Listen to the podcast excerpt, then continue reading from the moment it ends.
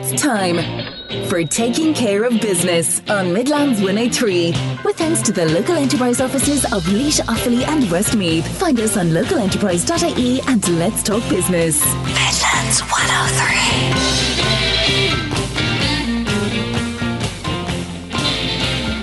Hello and a very good evening to you all. It's Tuesday, it's seven p m. What else could it be but Taking Care of Business with me, Ronan Berry. Coming up on the show between now and eight p m, Neale Richmond, the Minister, said the Department of Enterprise, Trade and Employment, with special responsibility for business, employment and retail, will be here to discuss the supports for businesses provided in Budget twenty twenty-four, including some more detail on that two hundred fifty million euro Increased Cost of Business Scheme that was announced on the day. Also, I'll be joined by local entrepreneur Eoin Bara, who last week netted two hundred thousand euros at a pitch competition for Tipple. It's his new startup that's developing a software platform for managing global excise duty and V A T on alcohol sales. Also, C E O Siobhan Finn of the Community Enterprise Association of Ireland will be here to talk about the launch of a new guidance handbook for good governance across the National Hub Network. That and a lot more coming up. If you want to join this evening's conversation, as always, you can do so by text or WhatsApp on oh eight three, thirty ten, one oh three. And if you've got something you'd like to email me about, about the show in general, business at midlands one oh three is always the best way to get me, and I love hearing from you all. Now, to begin this evening though, I'd like to introduce you to Mister David Walsh from Dave's Chimney Repairs. And don't you just love a business that pretty much does exactly what it says on the tin? Dave is based in Douro, County Offaly, and uh, has a long career of actually working in the building trade, and uh, set up Dave's Chimney Repairs many years ago, Dave. Oh, it's nearly twenty-seven years now at this stage, so... You're an old hand at yeah. it at this stage anyway. After doing a good few of them now. I suppose, look, it, it almost sounds obvious as well, but uh, chimney repairs um, sounds like something that keeps you quite busy on a day. Not a job for everyone, I'd imagine. Well, you'd want a good head for heights anyway, because most of the work is on top of the roofs. And taking down stacks off of the roof and relining chimneys, that's uh, most of the work we do, like, you know. I suppose we live in an area that is still, and look at, despite what um, many people would say, we're going to be using things like turf and fossil fuels for a long time. That surely brings a lot of wear and tear on a standard chimney in a person's house. Yeah, especially uh, the turf now is clogs up the chimney a lot and uh, creates grease up along the chimney and causes a lot of fires and that. That's why it's very busy around the Midlands now, where most of the work I get is around Tullamore in the Midlands area, where the chimneys would be burning turf and uh, there'd be a lot of fires in the chimneys, and then the liner cracks from the fire and then it's dangerous to use it. So we go in and put the C C T V uh, up into the chimney, and that identifies where the liner is cracked, and then we bring in the, the insurance policy covers it because it's a fire in the chimney, and insurance covers for fire damage, and that's where the policy covers you for to get the chimney repaired, like. And uh, we, we carry out all the work with the survey and do the report for the insurance, and then the insurance will pay for the cost of the repairs, like, you know. So that's why it's very important to have house insurance, because this is a fairly common case, especially around the Midlands area, like, you know. Yes, because it can be quite dangerous if it's not attended to. Like, if you had a cracked liner, that can lead to a, a collapse of a chimney potentially. Oh yeah, yeah, I've often seen it there where a bad fire can actually crack the stack in the chimney. It could cause a house fire, you know, and uh, because when the grease gets through the crack in the liner, it spreads, because like when you're using the chimney, if you could have a fire and maybe it's six months after you didn't realise you had a fire, but then the tar is spreading out through it, you could have a secondary fire which actually could burn the house down, like, if it went that bad, like, where we do have house fires from, from chimneys. Can the early kind of signs of that be seen typically during, say, routine cleaning as well, or like are, yeah. you, are you actually at a point where you're looking for bits of liner maybe in, in your fire grate or in your stove? Yeah, well, you would notice, let's say, if there's sand coming down the chimney or something like that, from where the filling is coming through the, the liner, when the, the fire cracks the liner, uh, you'd see some debris coming down. So uh, some of the flue liner itself will break, and then the filling comes through that, like, you know. So that's the kind of the most common sign that you'd be looking out for, you know. Or if there's a, a blockage in the chimney where the smoke's not going up, that's where a liner could actually collapse and block the, the flue completely, where the smoke comes back into the house. This can happen fairly quickly, you know, in a, in a fire case, like, it can actually block quick, and then the smoke can go through the house, and you have a lot of carbon monoxide going through the house, which yeah, can actually kill people, like, you know. So it is a serious thing. Yeah, to we, and I'd say a lot of people know. probably underestimate just how important the chimney is, not just from the point of view of taking out the smoke and for, you know, the, the efficient burning of fuels, but they're often a central structural part of the house. So really, it's not a job for uh, somebody who's not trained in it to go yeah. at. how long does it typically take, say, a standard bungalow, a three-bed bungalow or four-bed bungalow in the Midlands, if a chimney needs to be replaced? You know, what are you looking at, and, and how do you go about it? How long does it take? Yeah, uh, we usually take about three days to do it, like, you know, because you have to do with health and safety, you know, you have to set up scaffolding and stuff like that, like, you know, and... Uh, we set that up, prep all, all the work, get up and break into the chimney, so we have to punch a hole in the wall, pull out all the liners completely, plus all the filling. All that goes in the bin, then we go back in with all new stuff and, and uh, put all back together, like, you know. Yeah, there's no like um, Humpty Dumpty. There's no half measures, like, that's tough physical labour. That's it, labour. Yeah, it's hard, hard hitting, like, you know. Yeah, well, you look, you're, you're showing every sign of it. You're well built. That's I wouldn't it. Take you on in a row anyway. Yeah, that's yeah. for sure. But um, beyond that though, as well, you, you've expanded the business over the years too. You're originally a stonemason or a bricklayer. Am I correct in that? Yeah, well, I'm bricklayer by trade, like, you know. I'm in the building game since I was fifteen, like, so it's forty year, like fifty-five now, giving away my age there, you know. But you're, you don't look. You don't look at it. Say that for you, but you, you also do general building for people and, and all sorts yeah, of household yeah, maintenance, do you? One person actually there last year, he had a bad chimney fire, whereas actually the house was lucky. I don't know how we didn't get burned to the ground because the whole chimney was falling under, like, you know. But uh, we went in anyways, and I said to him, I says, look, this is not just your standard chimney job. This lad has to go completely out of it, dig a foundation and rebuild a, a brand new chimney into it, like, you know. But uh, he actually got us to do the full revamp of the house then after as well, like, you know. So we done everything from, let's say, pull the chimney down, then done up the whole house for him as well, like, put in new windows, the whole lot, like, you know. So whatever you want done, like, we, we've done it down through the years, like, you know. Yeah, so. And there's there's a couple of texts coming in there already, and even a, a certain Joe Wynn there, people know Joe through his music and, of course, through his driving school as well, and he just says he couldn't recommend Dave Walsh highly enough. They said he built some out, did some outdoor work for him as well. He said it's absolutely top class, and uh, he just says he can't recommend them enough, and that's been reiterated by a few people. So uh, you're clearly doing something right anyway, Dave. Um, okay. It's busy out there, I guess. You're probably kind of chock-a-block area in terms of chimneys, but I suppose there's an element of yeah, kind well, of emergencies yeah, in them too. We, actually, like, we just go through it fairly quick, like, you know what I mean. So when it comes in, we can rotate very quick. There's not really much of waiting. Let's say once I get the phone call, let's say to go to somebody if they have an issue with the chimney that, where it's damage done to it and it has to be relined, and the, the insurance thing out was shown, everything else, like, you know. By the time everything is settled, we're ready to get the job done, like. So it's moving fairly kind of steady along, like, you know what I mean. That we're not actually having a build up of work in front of us. Like, we work a small crew as well, like, so we kind of just get it done because we know where we're at, like, you know. You've, you've definitely identified your niche anyway, and as I say, the Midlands is going to be probably plenty of cases out there too. I suppose you mentioned the insurance there for people. Is there is there the need to kind of be checking up there? I think is it underinsuring can often be an issue maybe in, in cases like this. Yeah, a lot of people instances. Is not aware of, let's say, what the underinsurance is until something actually happens, like, you know. Next thing the adjusters and it comes in, they say, oh, I don't know, you're underinsured here, because the The thing to watch out for is the rebuilding costs of the house. Like, people say, oh, sure, you know, I bought the house for one hundred eighty thousand, like, and I'm sure for one hundred ninety or whatever, like, you know, but the rebuilding cost could be maybe two hundred fifty or two hundred eighty or whatever, the way things are going out at the minute, you know. And that's kind of where they're caught out, you know what I mean? Yeah, but so I suppose at renewal stage, yeah, probably so it's good, good for people good. to check that and just make yeah. sure they're they're adequately insured. That's in right. The event yeah, that they yeah. do have to avail of that. To you get the advice off the adjusters and the insurance companies and assessors and that, like, you know, so. They kind of, if they listen to them and kind of do what they tell them to do, they're fairly okay, like, you know. So anybody listening who has spotted maybe debris or sand or bits of, you know, heavy stuff in their in their fireplaces or their stoves, or even maybe has had an incident of maybe almost had a fire in the last while, they really should yeah, be or an issue at, with at, smoke coming back into the room and stuff like that, where it's not flowing properly out, like, you know what I mean. Anything really that's kind of a problem, like, you know, that's, that's an issue with it.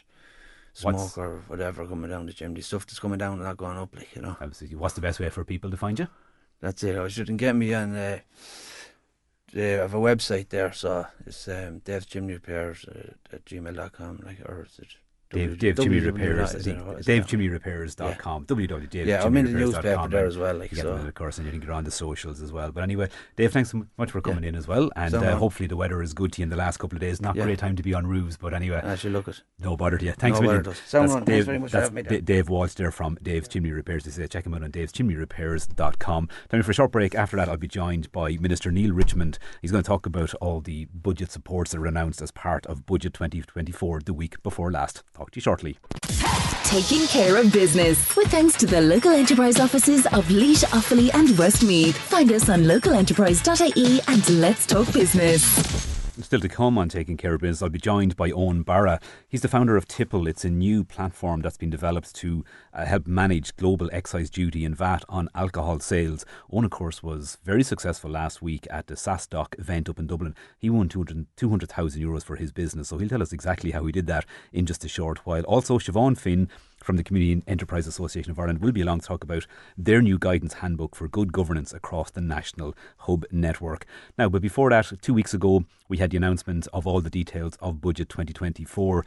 And of course, within that budget, there was lots of uh, supports targeted specifically at businesses. And, you know, as we all know, it's been a challenging couple of years for business on many different aspects. And the government have taken a lot of measures to support those businesses and to support them through the various crises.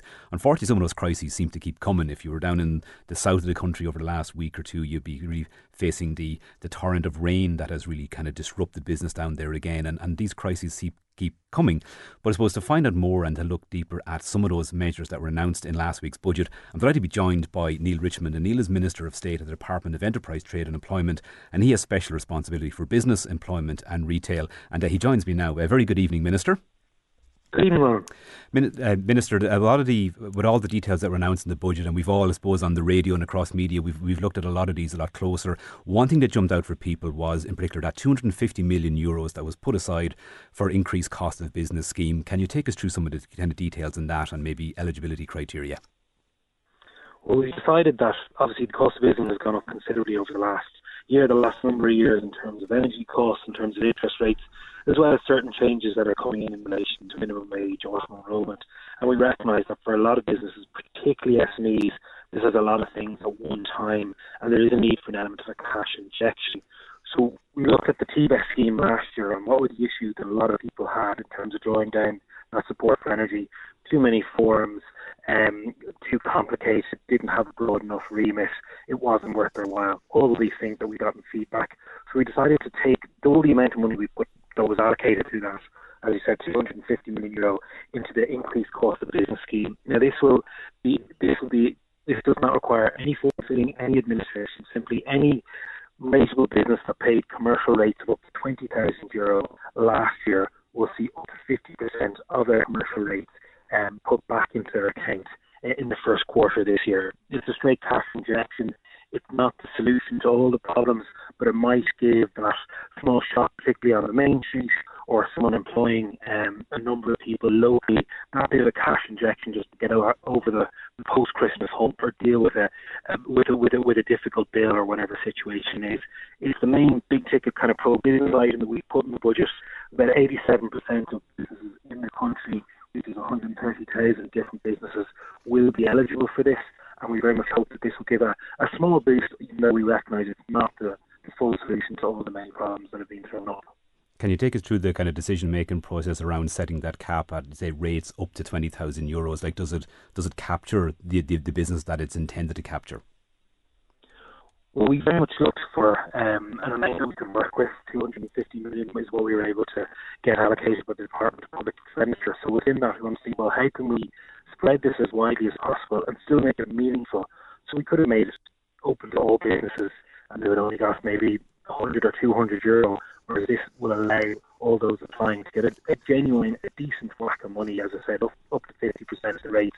twenty thousand euro was the number that we came to um, with officials and with the economists in the department that would allow us to capture as many businesses as possible, particularly aimed at S M Es. This isn't aimed at the multinational corporations or the or the large-scale employers or those who maybe don't have a physical presence and didn't, uh, and didn't have to endure sort of, sort of rising costs Um, that we would have seen over the last year or two. So twenty thousand euro was the amount um, that we settled on. Now, we will, to be honest with them, we will have to be an element of flexibility because there are a number of businesses. I spoke to one, one business owner in Navan, not too far from yourself, um, you know, today, whose who's rate bill last year was twenty thousand euro and six hundred.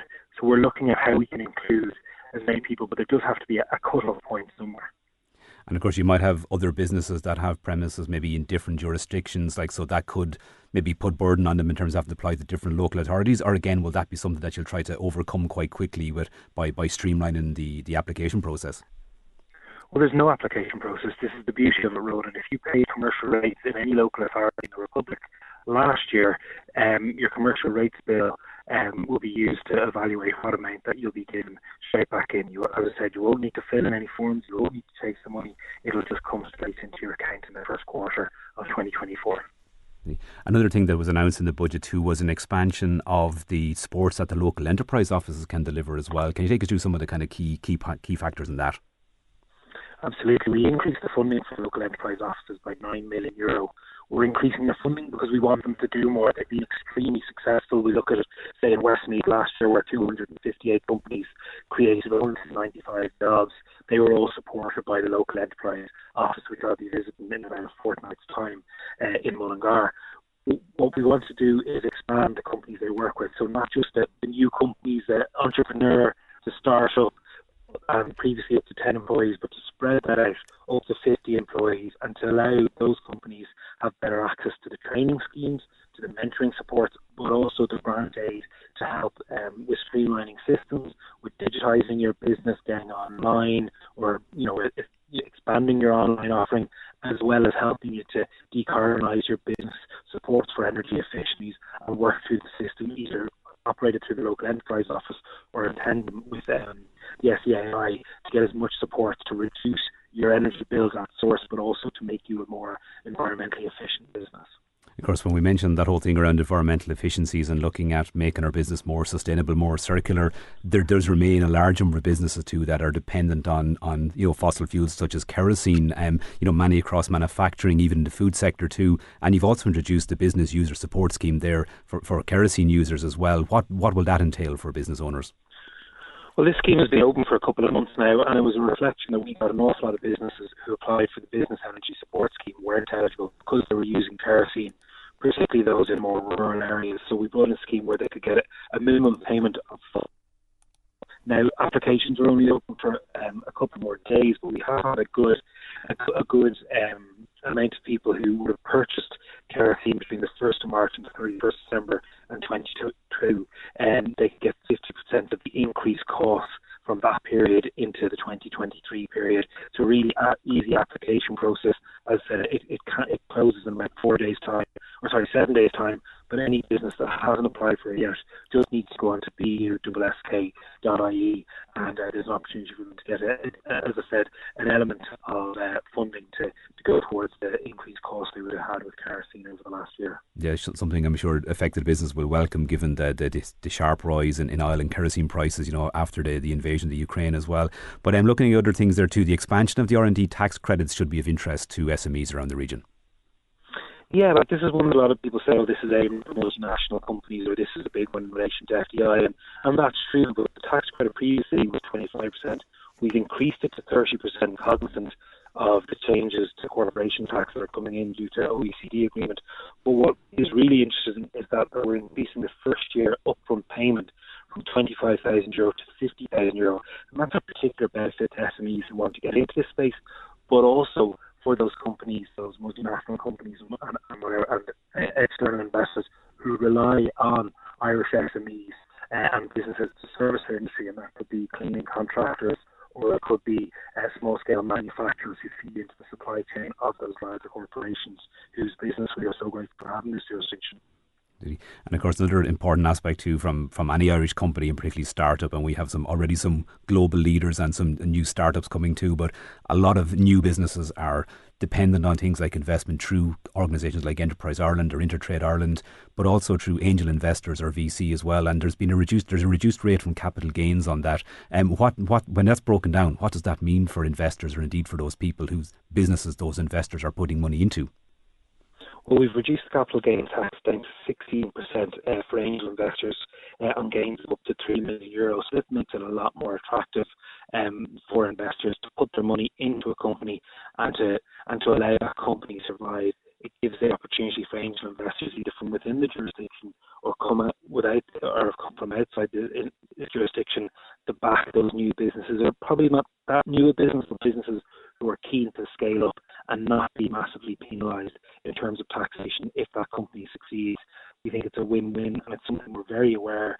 We want those com- a lot, so many companies go to us. We've got a great idea. We're starting to move along, but we need that access to finance and outside state support, outside the traditional lenders, in order to be able to grow our company to perhaps move into an export market or just keep up with the changing trends, particularly when it comes in, particularly when it comes into the, into the tech uh, sector. And of course, uh, I mentioned earlier the, the invasion of Ukraine that, that happened and, and had such a seismic impact on, on pretty much every aspect of people's lives. Again, on businesses coming not long after the, the, the pain brought on by the COVID pandemic. But there are still schemes there where businesses who are affected by, by that invasion can, can actually look at getting some money back too. What does that entail, I suppose, and, and how long are those supports likely to continue for? Well, only um, a couple of weeks before the budget, we announced a three million euro allocation to the Ukraine Credit Guarantee Scheme, and this provi- provides low-cost loans up to a million euro for businesses impacted by the war in Ukraine. Um, you know, this is a fund worth over a billion euro. It's going to be it's administered generally by local credit unions and recognises businesses lost um, perhaps supply, supply chains, perhaps they've lost customers, uh, or indeed their energy bills have shot up because they were reliant on imports from Ukraine. So this is a good way for a lot of businesses to get a serious amount of low-cost finance to meet um, the loss in revenue that they would have had due to the, the vicious war in Ukraine. Of course, we see even recently, as of yesterday, there was some kind of statistics brought out about the number of companies, business in the hotel sector in particular, that are, are housing refugees, majority coming from the Ukraine as well. It's quite significant around the Midlands. Offaly's in the twenty percent, Westmead's about eighteen percent. From a business proposal and regenerating that whole tourism sector, how long in government do you see that continuing for, and, and at what point will those hotels be able to kind of return to almost full occupancy that's available for tourist or, you know, business conferencing beds? Well, there's a balance to be had here. Obviously, we have not just a moral obligation and a legal obligation to those fleeing in war, but for a lot of hotels, particularly in the quieter times of year, this is a viable option to keep um, business coming in. However, we have we are looking at new schemes in relation to uh, encouraging new arrivals from Ukraine to spend a lot less time, maybe just three months, in hotel accommodation provided by the state. Afterwards, they'll need to look at either private accommodation on the rental market, or in terms of the, the, the accommodation that is volunteered by private citizens and private homes or holiday homes administered through the Irish Red Cross. Um, a lot, the hotels themselves have not necessarily been uh, impacted by this decision, but a lot of businesses that rely on that hotel trade, um, you know, the taxi and the high seat, the, you know, the, the, the catering company that feeds in, the, uh, the florist, the balloon company, uh, the events management company, they have been impacted with the lack um, of bed nights. And so it's certainly something that we were aware of this summer. We saw the decline in certain parts of the Midlands, of course, and it needs to be reflected on seriously to make sure that our hotel sector plays its full part in our, in our domestic tourist offering. Minister Neale Richmond, thank you so much for taking time this evening and for taking us through those supports as well, announced in the budget two weeks ago. And um, hopefully, if you're listening there, that is of, of use to your company. Check out those things that Minister Richmond has mentioned. But that, Minister Richmond, thank you for that. Thank you. Neale Richmond, of course, is a Minister of State of the Department of Enterprise, Trade and Employment, and he has special responsibility for business, employment and retail. And I think it is, it's important that we look at all those measures brought in the budget or, or you know, proposed in the budget and, and before they go to the finance or go to the stage of the finance bill, because there are supports out there for businesses and there's attempts to diversify that support and capture as many businesses as, as possible within that. So, you know, don't be afraid of clicking on the websites. Don't be afraid of looking them up and making those applications. And as the Minister pointed out there, things like the Increased Cost of Business Scheme in terms of getting back up to fifty percent of your commercial rates where you pay up to twenty thousand euros. There's no application process. You can automatically get those. So just make sure that your name is in that pot and you can get back any cash and badly needed cash that your business might need. Time for a quick break. After that, we're going to look at a new governance document for the Connected Hubs right across the country. And then we'll be talking to Eoin Bara, to the founder of Tipple. It's a brand new software platform. And he won a competition last week, which puts two hundred thousand euros into his business. He'll be along shortly to tell that story. Talk to you then. Taking care of business with thanks to the local enterprise offices of Laois, Offaly and Westmeath. Find us on local enterprise dot I E and let's talk business. The Community Enterprise Association Ireland has just launched a new guidance handbook for good governance across the National Hub Network. And of course, there are many hubs have popped up around the Midlands, both pre-pandemic and certainly during the pandemic and now post-pandemic, as the way in which people work has, I'd say, change forever as well. Well, the C E O of the S E A I is Siobhan Finn, and Siobhan joins me now. Siobhan, a very good, Siobhan, a very good evening. Could you maybe just give us an overview of the as to who the S E A I are and what you do? Absolutely, Ronan, and thanks for having me on here this evening. So the C E A I, or the Community Enterprise Association Ireland, we're a representative organisation um, looking after the interests of the enterprise centres and enterprise hubs right around the country, of which there are a multitude across the Midlands. And we work very closely with government, with the Department of Enterprise, Trade and Employment, and with Enterprise Ireland, who are the primary funders of the sector, to really assist and support centres and hubs to lobby on their behalf um, on everything from energy support to employment grants. And then on a very practical day-to-day basis, we support the centres themselves with any challenges they may be having, and also, very importantly, identifying opportunities for them to, to, to grow and to scale um, in the different regions around the country. And of course, that whole area of governance is something that, you know, throughout the media and, and any week is, is regularly featured as well. And we know one organisation in Dublin that's been kind of through the mill in terms of that recently. But I suppose with the growth of the hubs, you, there probably was this need to go and develop this handbook around creating and ensuring the corporate governance of, of the hubs. There absolutely was. And I suppose the nature of the sector is that The, the vast majority of these enterprise centres and hubs tend to be companies limited by guarantee, C L G, so they're non-profits with voluntary boards. And many of them evolved over a period of a number of years. And the, I suppose the commitment to develop an enterprise centre and enterprise hub has to lie within the community. And you have champions within the community then that are promoting the development of the, the entity, the funding of it, and then, you know, the growth and the scaling of it, as well as it accommodates local enterprise and also remote workers. The challenge is that governance is a complex issue, and it's important really to get it right from the outset. So this handbook, which we have developed in partnership with Connected Hubs of the Western Development Commission, this handbook really sets out an A to Z of what good governance looks like in the enterprise sector and hub community, and very particularly what needs to be addressed under the corporate governance framework. I'd imagine large elements of it were, were almost, you know, relatively standard, but then it has to be tailored to suit the specific needs of the hubs as well. How did you go about, I suppose, assessing that, assessing the needs there, and then gathering that information? Well, I, I guess in terms of reporting with the C R O, the, the company's registration office, there is a basic set of requirements. Um, so, so we worked off those requirements in terms of assisting centres and hubs understand what the best type of legal entity is um, for them to meet their purpose um, and their, I suppose, their their goals around what they want to deliver into their local communities. And then very specifically after that, understanding what the funding mod- models are, and then obviously depending very much on what funding resources are available, the kind of staffing and management structure that needs to be looked at. So this is really, I suppose, it's an A to Z, it's a type of roadmap. It doesn't necessarily answer every single question, but it goes a long way towards addressing the vast majority of questions as you're setting up your centre or hub. I suppose the really important piece is that the team in C E A I and the team in Connected Hubs are available to, you know, assist with any additional questions as they arise. And is it up to the individual hubs then to choose whether they actually want to, you know, I suppose, embrace this handbook and, and look at all that, or will there be a requirement for them to actually, you know, at least show that they are, are working towards being being compliant with, or, you know, or at least adhering to the principles within the book? So there isn't a legal requirement to adhere to this particular handbook, but there is a requirement um, to demonstrate certain aspects of a of how the business is run, um, such as, for example, you know, fi- filing your financial returns, et cetera. And all of that is covered in the handbook. In parallel, we have another project which we're working on and which will launch in November, which is the Q Hub programme. So that's a, a type of growth and improvement programme for the sector, and governance is one particular pillar of that. So certainly, I guess, using the handbook and, you know, working towards the programme is a really good way for a centre or a hub to ensure that they've taken the best practice approach to having governance correct within their own within their own C L G.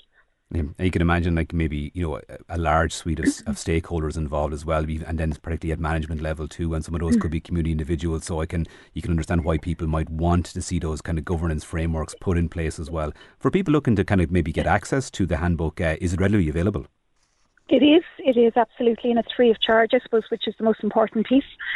So it can be downloaded from our website, which is community enterprise dot I E, and there's also just a simple type of um, magazine file on the on the site as well if you just want to browse through it online, but otherwise it's free to download.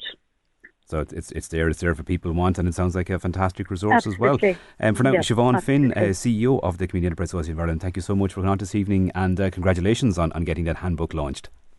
That's great. Thank you, Ronan. Have a good evening. You too, Siobhan. And uh, community enterprise dot I E is that website that Siobhan mentioned as well. You can get free access to that handbook there, which again is, is outlining and detailing all the good governance procedures across the National Hub Network. And uh, you can, you know, there was a time you could count on one hand the number of hubs across the Midlands. Uh, it's a huge number now. We must try and put an actual count on it someday, because such has been the scale of development in that area across the last couple of years. Time now for a short break. Before that, I'm just going to draw your attention to the Midlands one oh three Hospitality Awards. The gala ceremony is taking place very shortly. Remember, if you're on the shortlist, you won't want to miss out on what's going to be an amazing night with a drinks reception, fabulous meal, amazing entertainment, and of course the presentation of over fifty awards. It all takes place at the Mullingar Park Hotel on Monday, November the sixth. Plus, one lucky finalist who attends on the night will win an incredible ten thousand euro Midlands one oh three marketing campaign for their business. To check out the shortlist and find out how you can get your tickets, see midlands one oh three dot com now. A night not to be missed, particularly, say, if you are one of those people on that shortlist. Time for a quick break. After that, you're going to meet a local tech founder who had a very successful Um, attempt at pitching his business at an event up in Dublin last week. Find out more in just a couple of moments. Taking care of business with thanks to the local enterprise offices of Laois, Offaly and Westmeath. Find us on local enterprise dot I E and let's talk business. I'm delighted to be joined in studio now by Eoin Bara. Eoin is a name kind of synonymous with business and entrepreneurship around the Midlands, uh, formerly of the brand More Gin, a hugely successful Irish gin brand. Um, that, of course, sparked and created some other ideas in his head. And uh, one of those ideas that popped out was is called Tipple. And who better to explain it, what it is, than uh, Eoin himself. Eoin, very good evening, I suppose. That's the starting point. Tell us what Tipple is. Ah, oh, Tipple is, uh, it's terribly boring, right? Because it's tax. I doubt it, I doubt it. It's tax and compliance and logistics, right? So three things that are not synonymous with, like, oh, fun tech company. Um, but I suppose what happened was I was selling booze, and I was selling it in Ireland, and we we're selling it in the U K, and we we're selling it in different countries. But we'd often have tourists come over and they're like, I love More, can I buy it in Germany? And we're like, oh, well, look, we don't actually have a, a German distributor. And they're like, oh, well, can we buy it over the internet? And I was like, uh, well, it's really complex because, like, the taxes in, are due in Germany. We don't have a German tax registration, we need German V A T registration. And we're like, going, hold on, we should be able to sell across borders. And then when we started looking into it, it was super complex. So I used to work at Amazon and do tech for Amazon. So we're like going, hold on now, I'm having this problem. Surely other alcohol businesses are going to have the same problem. So we started reaching out to a couple and everyone was like, yeah, look, I think this might be it. We're like going, okay, well, maybe we should build this as an infrastructure and offer it out to other people. So that all happened like in, we started in twenty nineteen researching, like going through, like talking to tax people, talk to lawyers, talk to all these things. And then by twenty twenty-one, we had an idea of how it was going to work. And then by twenty twenty-two, we raised some money. So we took a small round of four hundred grand uh, and then started building it out. Uh, and then started signing up customers. Um, yeah. And it, so you, you mentioned a German tourist who hypothetically wants to buy a bottle of your of the gin in Germany. This obviously applies to the large companies and international, like the export market too. That's obviously where the, the main uh, bread and butter is. Yeah, um, so Diageo is one of our customers. Uh, we've got some big names with some small names. Um, but the idea here is to just make it as easy to sell booze as it is to sell anything else online. And is that kind of replicated then globally as well? Is every jurisdiction almost setting its own rules? Yeah. Or are you even seeing, say, jurisdictions within states setting their own rules around alcohol and alcohol sales? Yeah, yeah. So, um, so Europe is kind of like uh, fairly sane and logical. But when you go to the States, so as in we do the States next year, forty-six states, uh, and they are all different. And then you have different rules inside of different states. So like uh, there's pl- some states, there's some counties inside of U S states that are dry, that will not allow you to sell booze at all. Um, and then there's other places that are like, you know, you've got to sell to the government. Some ones are like, you know, it's open, some are closed. There's a whole, like it's a whole myriad of craziness. But you can, can you factor all that into, into Tipple, into the software development? Yeah, so we so the the software handles everything. It does all the rules, it does all the taxes, it uh, figures out the V A T, the excise rates, the duties, any social charges, any environmental taxes, all of that. What stage are you at? We're at seed stage. Yeah. Okay. So, so fully working product, you say you've got active customers on it at the minute. Did it take long to develop? I know your background is in software, but did it take long to actually develop that prototype, that M V P, and get it out there and, and actually road test it? Yeah, yeah. So like as in, I, I think when we, from the idea from like twenty nineteen, so it was January twenty nineteen, all the way to, you know, like even now it's still being developed, you know, but I think the first road test was probably October of last year. So that's what, two and a half years-ish. Yeah, it's a nice, it's a, it's a, a nice runway, as I say. You mentioned raising four hundred thousand euros. Was that private investment? Would you go to angel investors, or how did you go about actually raising that? Because for a lot of companies, it's a significant sum even at that early stage. Yeah, so that was all angel investors. Um, so people we knew, people that are in the industry, um, people who are in the tech industry. Um, and I heard uh, Neale Richmond on before talking about the capital gains being lowered to, is it sixteen percent? So yeah, that was good sixteen, news. Yeah. yeah. It, it might it might help and encourage encourage even more investment as well. But you've got ambitious plans ahead too. You're looking at raising a further, is it four million as well?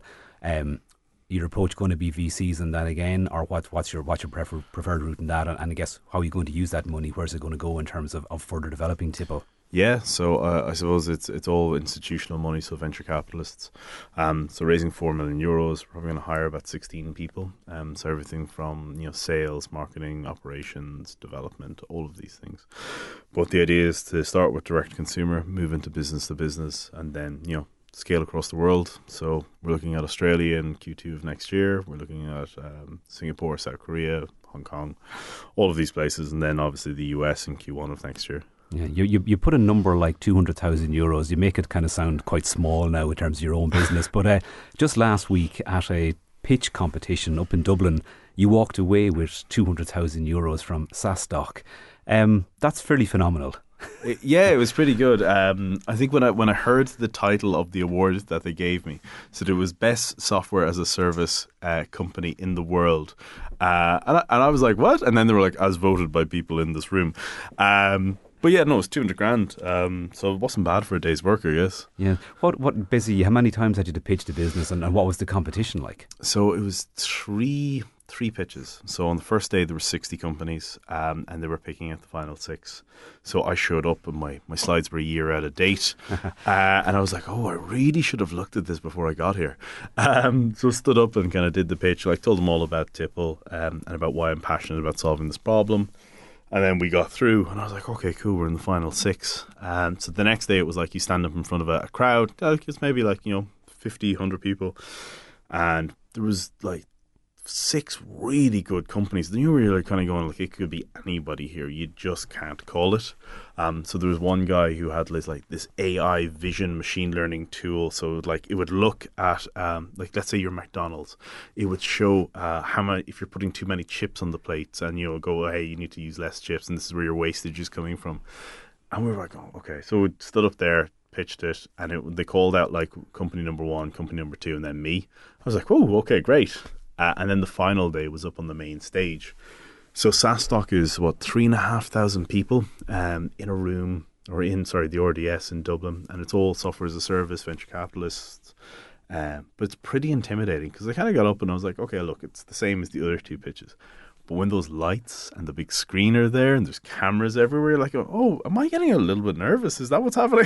so so strange. Yeah, I mean, you are basically you are putting your, your your your whole house on show in terms of everything about it, you know, and maybe there's that kind of sense of, is this all going to come crumbling down here on this stage? Now, it clearly didn't. Did you get much feedback? Any idea what it was that kind of won, did the voters over? We only won by one point.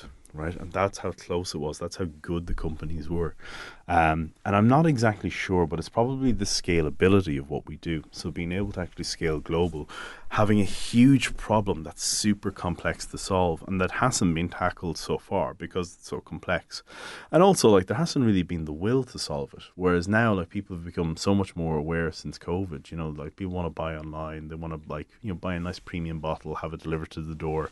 And that's become way more apparent. I mean, aside from your own uh, previous background in the drinks industry, the growth of the spirits industry in this country and the global export market, I mean, it's start, it's set to double in the next ten years or something, and even treble after that, like, as well. And um, clearly this is something that, you know, that obviously that scalability factor really caught people's attention.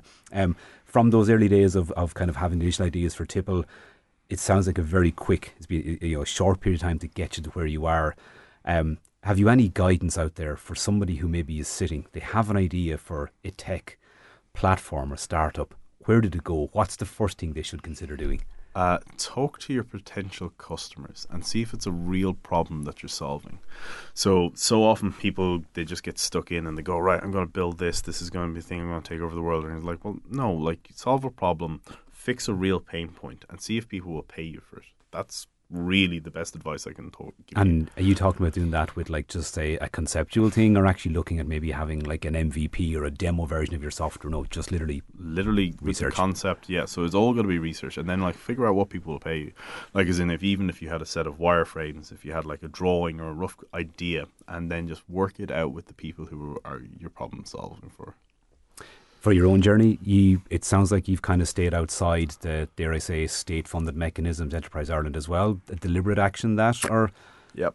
Um, so we, we stayed outside of that. It's just way too much paperwork. Um, it, honest to God, I just couldn't be... Um, yeah, there's a very Father Ted ring to this now. It was my money kind of thing as well. And in terms of raising the funding too, are you looking within Ireland? Are you looking across the world? Or what's your what's your preference or indeed your targets for that? So a lot of the Irish funds we actually can't speak to because they have something called the E I F, so which is the Employment or European Investment Fund, uh, and they've got a clause around advice. So uh, even though we're a tax and compliance business, people see us as alcohol.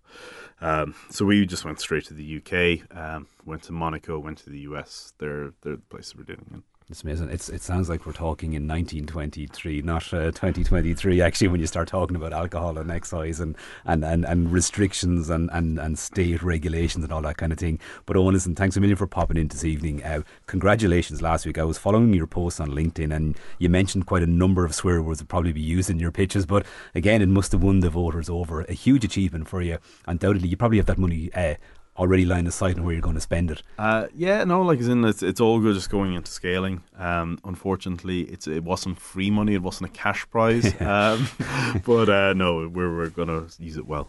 Absolutely. Well, Eoin, congratulations as well. Look, it's it's another one to watch too and uh, looking forward to hearing more about it. Actually, how can people find out more about the product? Oh, if they go to uh, hey tipple dot com, so that's H E Y tipple dot com. Very simple. Eoin Bara, thanks a million. All the very best for that as, as you move forward. Again, another locally grown story that is starts to uh, you know dominate business circles across the world too. And it's fantastic when somebody spots a niche, spots a gap in a market or a service or a platform that doesn't exist, and you go about filling it. And I like Eoin's advice there that you know go road test these ideas with your customers first. That's your starting point. Then you can start looking at how you might build it and how you might deliver that as a product too. And uh, undoubtedly, if you are looking for ideas or advice on how to raise funding as well, there's people like Eoin right across the Midlands who are always happy to advise you and guide you in the right direction on that. But uh, always fantastic to hear of these uh, local people who are doing such great things out there. That is it really for uh, Taking Care of Business for this evening. Hopefully you've uh, enjoyed this evening's show. A big thanks to all this evening's contributors there, to Siobhan Finn, who you've just heard from, the talking about Connected Hubs and the new um, guidance book that's put in for governance across that network of hubs right across uh, the country.